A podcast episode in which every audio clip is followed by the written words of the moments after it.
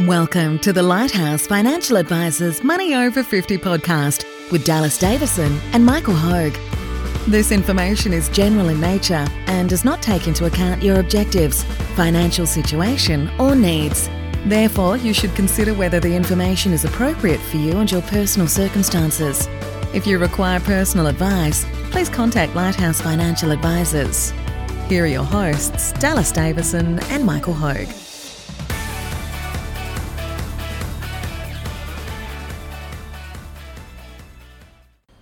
Welcome to Money Over 50. Uh, I'm Michael Hogue, uh, here with Dallas Davison today. Today, today's topic is active management versus index management. Uh, first of all, welcome, Dallas. It's good to have you back in the, the podcast booth. Thanks, mate. Thanks. Good to be back. The, uh, we've recorded one podcast since we've been back in, and apparently I didn't argue with you enough. You, you wanted some more some more pushback, so hopefully I'll be able to give you some of that today. So. The, uh, if you haven't listened to it already, uh, go back and listen to What Are You Worried About, um, our most recent podcast.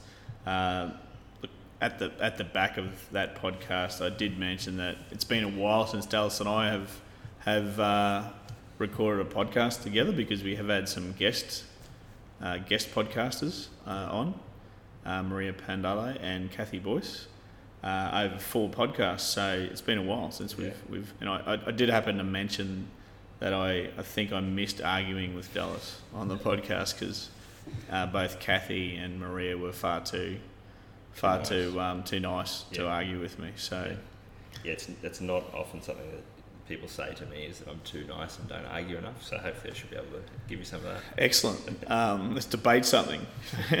So, the when you talk about active management versus index management, we actually we actually already started debating about what to call this podcast because what we're what we're talking about there is the the style of uh, management of you of an investment fund, if that makes sense. And so, historically, what that's been referred to as active management versus passive management, or index funds or index management. Can you explain a bit about the difference between those two?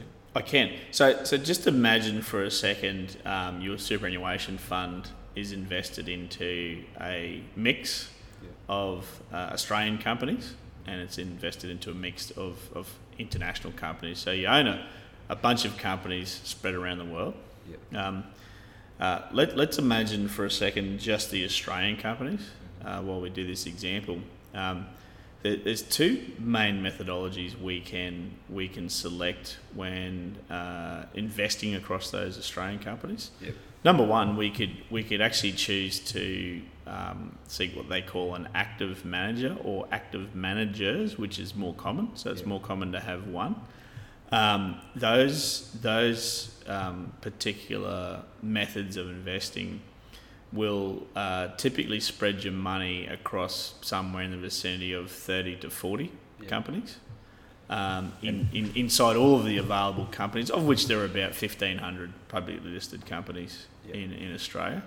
So, um, what Active Manager A is attempting to do is select the best 30 to 40 companies that they think, for whatever reason, will will uh, perform above average Yeah. in, in relation to all of those other companies. It's then common to to tack on um, other active managers because because they do get it wrong. Yeah. So active manager B will select perhaps another 30 to 40 companies, even though there will be some overlay and, Yeah. and some crossover there. So, you know, if, you, if you're investing, let's just use um, uh, $500,000 as an example, um, then then it, it would be un, it would be common to see uh, an active strategy that might select 10 Yeah. active managers Yeah. and place fifty thousand dollars which with each of those managers, Yeah. And they will they will invest into what they believe to be um, companies that uh, have a high chance of outperforming the Yeah. average of all of those companies. And I think that's what we tend to find is uh, people f- people tend to think that that's what a f- that's what we do. Is Mm. that I think it, it probably makes their job sound a lot more exciting than what it is. Is that we're sitting here, you know, looking at charts and things and picking up the phone and ringing up to yelling to buy this and sell this, or we're on some trading floor or something like that. And that's so that's kind of the I mean, it's not actually how it happens, but that's I think what people instinctively feel like a financial advisor does is active is is what we would actually say an active investment manager does, which is that they've got a mandate of I'm giving you this money to invest in Australian shares, uh, and usually they have a bit more a specific sort of uh, guess where they see their edge. They might say I'm going to I'm going to buy uh, growth companies that I think have a, a, high likelihood of growing significantly in the short term or things like that. But you're basically giving that money to someone who says, I think I can pick and choose which companies are going to outperform uh, on average, that, that, are going to be have a higher return than the other average companies, or that I think I know which sectors are going to outperform or some variation of that. That's correct. So um, it, it's really it really comes down to a human being or a group of human beings' judgment calls yeah. as as what they see may outperform for whatever theory that they have. Yeah. Um, the second methodology, and it's the methodology that we prefer, is, is called the index uh, manager methodology. Yeah. And essentially, what that fund will do is it, it, it will just track a common index. So in Australia, um, if we're looking at Australian companies, the ASX 200 is, a, is probably the most well known uh, index, and it's very common um, if you're investing through an index methodology to invest in a fund that tracks the ASX 200. Now, what that fund does, um, it just goes out there and simply buys the top 200 companies in this. In this, so it spreads your money across those 200 companies. Look, if we're looking at statistics, those 200 companies make up something like about 90% of the value or the net worth of all of the companies yep. that are publicly listed on the Australian. So I mentioned before there's about 1,500 companies um, on the uh, listed in, in Australia, um, public companies. So the largest 200 of those companies um, equate to about 90% of the value of all of those 1,500. So if you invest into um, an index fund that tracks those 200 companies, then effectively you've bought into 90% of the of, of the value of the entire yeah. every single com- uh, every single company yeah. listed on yeah. the Australian market. And so that's I guess in simple terms if you again going back to imagining the the investment manager themselves if you think of investment manager A and investment manager B so investment manager A who's an active manager, effectively what you've got is you're going to him with your money and saying, here's my money, I want you to invest that in the companies or sectors that you think are, are the best mm. bet, I guess, at, at this stage based on their knowledge. Investment manager B, who is the, the index fund manager, which we, we said management's probably not the right word because it's not, they're not necessarily selecting in the same ways that they're more an administrator where you're saying to them, here's my money, I want you to go and invest that across the top 200 companies in Australia on a, on a market cap weighted basis. So, as you, as you said, investing in those companies gets you a good spread across pretty much all of the, the market of, of Australian companies. But there isn't the same, I guess, thought process of that manager or that administrator doesn't have to go, do I think this company is going to be uh, perform well in the future? Do I think they're going to grow? they're just automatically spreading that money out across those companies. They are. So, so, um, so let's have a talk about how those 200 companies exist for a start. So, so the collective market participants, yeah. which is anyone that currently owns any Australian companies and anyone that's um, thinking of buying Australian companies and anyone that is buying Australian companies, all of those market participants decide upon the price of each and every company because the price is ultimately set by well, it's, it's set by obviously the fundamentals of the company and yeah. how profitable they are and, and what their chances are of yeah. you know um, we could we could we could borrow down yeah. but but what sets the price on that particular day is um, what people are prepared to sell those, that company for and what other people are prepared to pay to buy that company. Yep. So I mean that really sets the value of all of those companies uh, in Australia. So so market participants set that. It's not one human being that sets that. Um, so those 200 companies are the top 200 because everyone that's um, a participant in the market uh, has basically said we, we, we've decided that that's what they're worth, and that there's, there's so many factors that go into Yeah. that. that So with that, uh, we probably should uh, explain that a bit, a bit more. When we say the top 200, what we're referring to is the, the biggest companies in Australia by what they call market capitalisation. So Yeah. uh, basically the, the value of that company. So if you've got uh, 100 million shares of a, of a company and there's you know, the, the current share price is $1 per share, the Mm. valuation of that company is effectively $100 million. that's correct. Yeah. And so when we're talking about the top 200 in this case, or when we look at these indexes, they're weighted based on the market capitalisation of each of those of each of those individual companies, which, as you say, the, the market capitalisation or the, the valuation of the entire company is based on people buying and selling um, shares in that company, and overall the basically all the participants in that market are effectively deciding with their wallet as to what they're willing to pay for that, what they think that company would be worth um, if, if you were to buy the whole lot of it, basically. That's right. Yeah, that's that's that's how it's. Um, they're effectively valued those companies and, Yeah. and decided. I, th- I think that's probably a good point to make just in, in general is that we see a lot of it is that it's, it's easy to remove or to forget that there is a fundamental valuation that goes on with um, you know if you if you have BHP shares that are $36 per share that's ultimately meaningless unless we know how many shares are outstanding and you can basically then multiply that out to go this is what on average people in market participants think that this company is worth based on its profitability, future prospects, all those kinds of things. And so, I guess to come back to what we we're talking about with the, the difference between an index style approach versus an active manager is that uh, uh, people like us who, who believe in an index style approach is that we're basically saying it's a, it's a bit of the wisdom of the crowds. Where we're saying that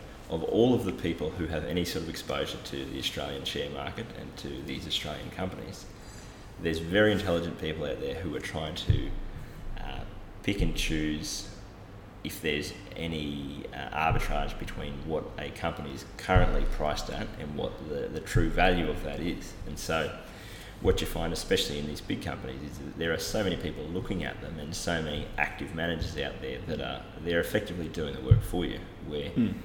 all of these different active managers are trying to decide what they think that company is valued at, and in an index style uh, approach, you basically just come in and go, well, if that's what the market is valuing that company at, that's probably a pretty good proxy for what it's what it's truly worth in, in the short term. And so, what then happens is that effectively you've got your money with the index manager. It just automatically gets allocated to each of those companies in order of their size, effectively. Yeah, so I mean, I, I like to think of it also as you cannot be any more diversified than than owning Yep.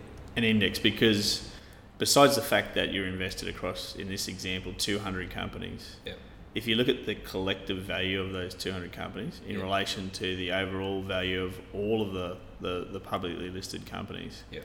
it's somewhere up around the 90%. Yeah. So, you know, sec- effectively you can you can invest in the entire you can invest in every single company by holding 200. Yep. Um, you could own 20 different active funds and spread, uh, in this example again, your, your, your um, half a million dollars across uh, 20 different active funds. So you'd be putting $25,000 with each fund manager. Yep. Look, you would not be as diversified as owning one index fund with 200 companies. Yep.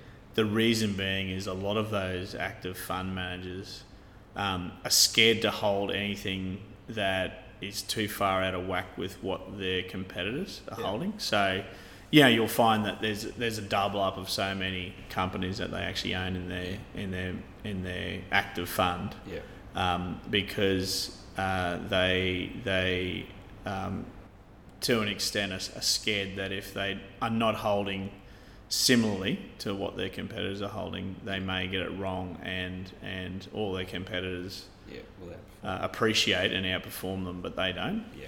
Um, And that's that's the the, the old saying um, from the, the stockbroker days was that people used to say, you know, no one ever got fired for buying IBM, and that was when IBM was the, the big company, the Hmm. big tech company.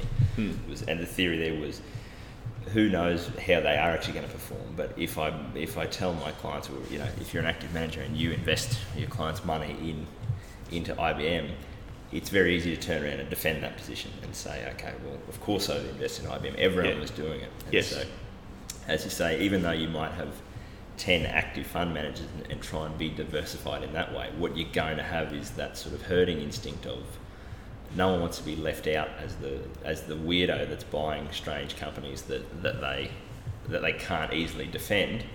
And so obviously everyone's sort of doing the same thing in a lot of cases.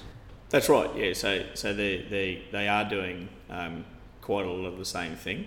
Um, uh, again, going back to the point, you can't be any more diversified than owning an index fund because it spreads it across, Everything. you know, Yeah. essentially everything by by weighted average. Yeah. Um, number two is that if we look collectively at active funds, uh, there's not only no value created, collectively there's there's there's less than zero value created. Yep. Um, so statistically, what you'll see is that is that if you hold a again using this example, if you if you hold the ASX 200 and the ASX 200, which we refer to as the entire market, um, uh, does a 10% return for that particular year, it's mathematically impossible for all of those active funds to outperform, that. Yep. Um, what you'll find is there'll be some that are above 10% and there'll be others that are below Yeah. 10%.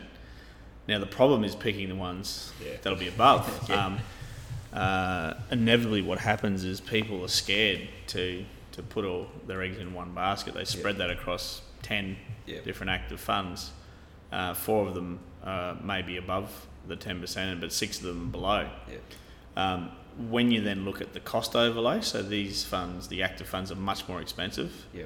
Um, look, what it requires, like, like, like we said, it, it, it's it's a human being or human beings Yeah. judgment calls. Yeah. Um, Even if that judgment call is to write a computer program that then that then finds all these different trades, it's still at the end of the day there's there is a, a person trying It- to make a decision on that. it's an added cost. It's an added cost, and when you look at the added cost in in um, uh, over and above what a typical index fund will charge you, Yeah. look, um, um, this is a low, this is a low range, but it's it's it's it's, it's at least one percent. So, again, using that example, if if, if active fund um, A, B, and C are going to charge me an extra one percent than it costs me in management fees for an index fund, um, and and the index fund does ten percent for the year, then uh, all of those funds to outperform after fees have to actually give me eleven percent. Yeah.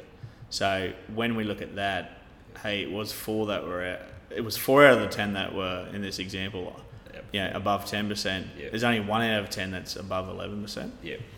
Um, so so when you look at it collectively, look the collective the collective um, results every single year are that that uh, if you add up every single active fund on the market, then collectively, and this accounts for the the middle of the range performers, the great performers, the good performers, and the poor performers. Yeah. Collectively, Yeah. um, after you've factored in the extra fees that they charge, Yeah. uh, they they collectively underperform the index every single year. And and that's I guess, um, you know, like you were just saying, that's not to say that's not, um, I guess.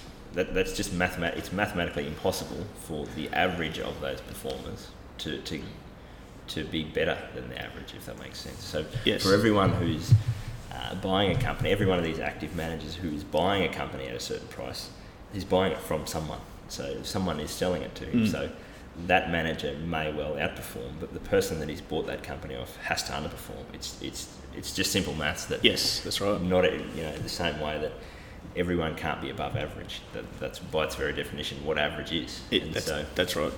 in, in your example there, where you're saying, you know, four out of ten of your active managers outperform, um, you know, in that case, you're still going to you're going to be worse off, um, even without the effective fees. But even if you were to say five out of your ten, so half of your managers outperform, and half of them underperform, even if you if you were to do that, which is the average, that's kind of where your cost comes in, and you go, well, even if half of them get better than ten percent, half of them get worse than ten percent, so I've broken even.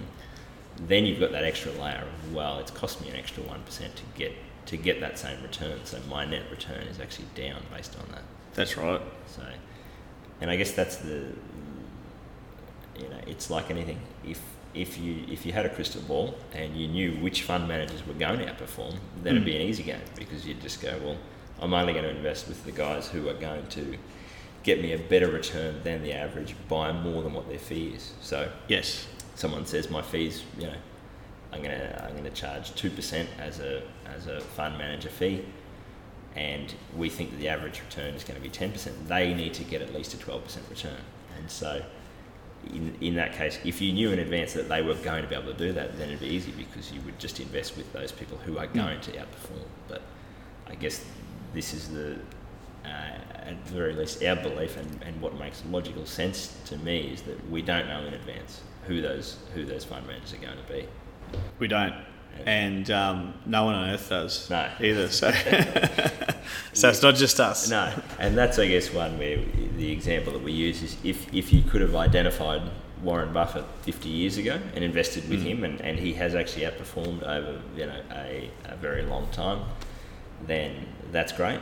But the likelihood of that happening is is a bit like you know me going to the races in a few weeks' time and backing every winner on the cards. It might happen, but it's probably not going to happen. So, And well, and, and the other thing, the other point while you're while you're on that, um, probably the biggest one, Dallas, is that is that it's it's the time that's taken to actually try and pick these pick. Um, theoretical Yeah. outperformers Yeah. um, really detracts from the real valuable story. So, so we see a lot of financial advisors who believe that their value add is to try and pick active funds that are outperforming Yeah. the um, uh, that, that, are, that are going to outperform. So, most of their uh, progress meetings with their clients are them d- discussing, okay, well these funds have outperformed, these haven't. Let's move money out of these ones Yeah. that have underperformed and into, um, you know, the ones oftentimes that that, Yeah. that have. Yeah. Um, we feel they're, they're, they're missing out on the true valuable work. So, like, we'd rather take that time to become taxation experts, Yeah. which we've become, of course, um, so that, because we know that the average couple coming in to see us for the first time is leaving somewhere between seven and ten thousand dollars of, of tax on the table Yeah. every year before they come and see us. So we'd rather become experts at that and actually say, okay, well, if we can pick up an extra seven or ten thousand dollars in tax savings, that's a guaranteed return Yeah. for us. And that's something Um, we, can, we can You know, we know that the average couple coming in to see us at somewhere in the vicinity of 53, 54 years of age uh, are on track to, to be more than likely about a half a million dollars short of Yeah. where they need to be um, by the day that they retire. So, you know, we'd rather spend the time on actually saying, okay, what's the best strategy to actually get us, to get them there, to Yeah. help get them there, yeah. um, rather than, than you know, um, talking about which Something. active fund may outperform the, Yeah. the, the next. And that, that's actually it ties in exactly with the our last podcast about uh, you know what what are you worried about? This to me, the the active manager um, trying to pick and choose which active fund manager is going to outperform falls really into the category of something that you can worry about, but to no real avail. So of, of the two things that, that we sort of spoke about, that if you're going to if you're going to worry about something as it relates to your retirement planning, you want it to be something that really matters and something you can control. So, like I say, it, it would be really uh, really important if you if you could um, you know outperform on average over the next 10 years and if you could pick up extra percentages of, of return every year that would be great. But you fail the second test there which is that it's not something we can control. We can't consistently pick and choose who is going to outperform. And so you then as you say it's really a waste of, of our time and our clients time to try and sit there and go well, we think maybe this fund manager will outperform this other one, but we're just going to have to do it, and then in a year's time, it either will have happened or it won't have happened. But it's it's all time and, and mental energy that the client has spent thinking about that rather than, like we said, our savings rate or am I putting enough money into my super fund every fortnight? Am I picking up every dollar of tax savings that I can? Am I doing everything I can to, to be the, you know, to um, you know, add the most the most value in, in other ways that we really can control? It's a great point because the the um, the assumption is that if you can pick funds that outperform, somehow you'll meet all of Yeah. your financial objectives. Yeah, But we know that we know that even if you could and you can't, Yeah. and we can't, yeah, um, and it's not that you can't or we can't, no one can. even if you could yeah, choose funds that consistently outperformed, you still wouldn't meet your goals Yeah, it do- it because doesn't. um, it, it, it really does. It, it has no bearing without the strategy Yeah. overlay. yeah, And the strategy overlay is, like you said, um, Yeah. picking up tax dollars that you, you, you're paying for the ATO every year in the vicinity of seven to ten thousand dollars. Um, you know, uh, making sure that your expenses are, are less, much less than what your income is. Making sure that you can put money into your superannuation on each one of your Yeah. final 260 fortnightly pay packets. Um, it, it's the strategy overlay that, that Yeah. gets you there. yeah. Um, and that that's a great way. Uh, a great way to think of it. Uh, like a quote that I, I like is, "Outperformance is not a goal." And, Mm. and we think it is, and it's like anything. As an industry, we've got a lot, uh, a lot of blame to take for that. Is that historically people go, I go to a financial advisor, I give him some money, he invests it, and he tries to beat the market, whatever, whatever that means. Hmm. So, and as you say, if, if someone comes to me 10 years out from retirement and, and I get them an 11% return over the next 10 years and the average market return was 10%, before I pat myself on the back too much, I really need to think, well, are, are they in the position that they need to be to retire? Are they going to run out of money before they pass away? Are they, you know, those are all the issues that, that are that are what we would consider a goal or an objective to work towards is making sure you have enough money to retire, not what percentage return or you know what am I going to try and get in terms of that performance. fantastic point to finish up on, I think. Thank you. Thank you.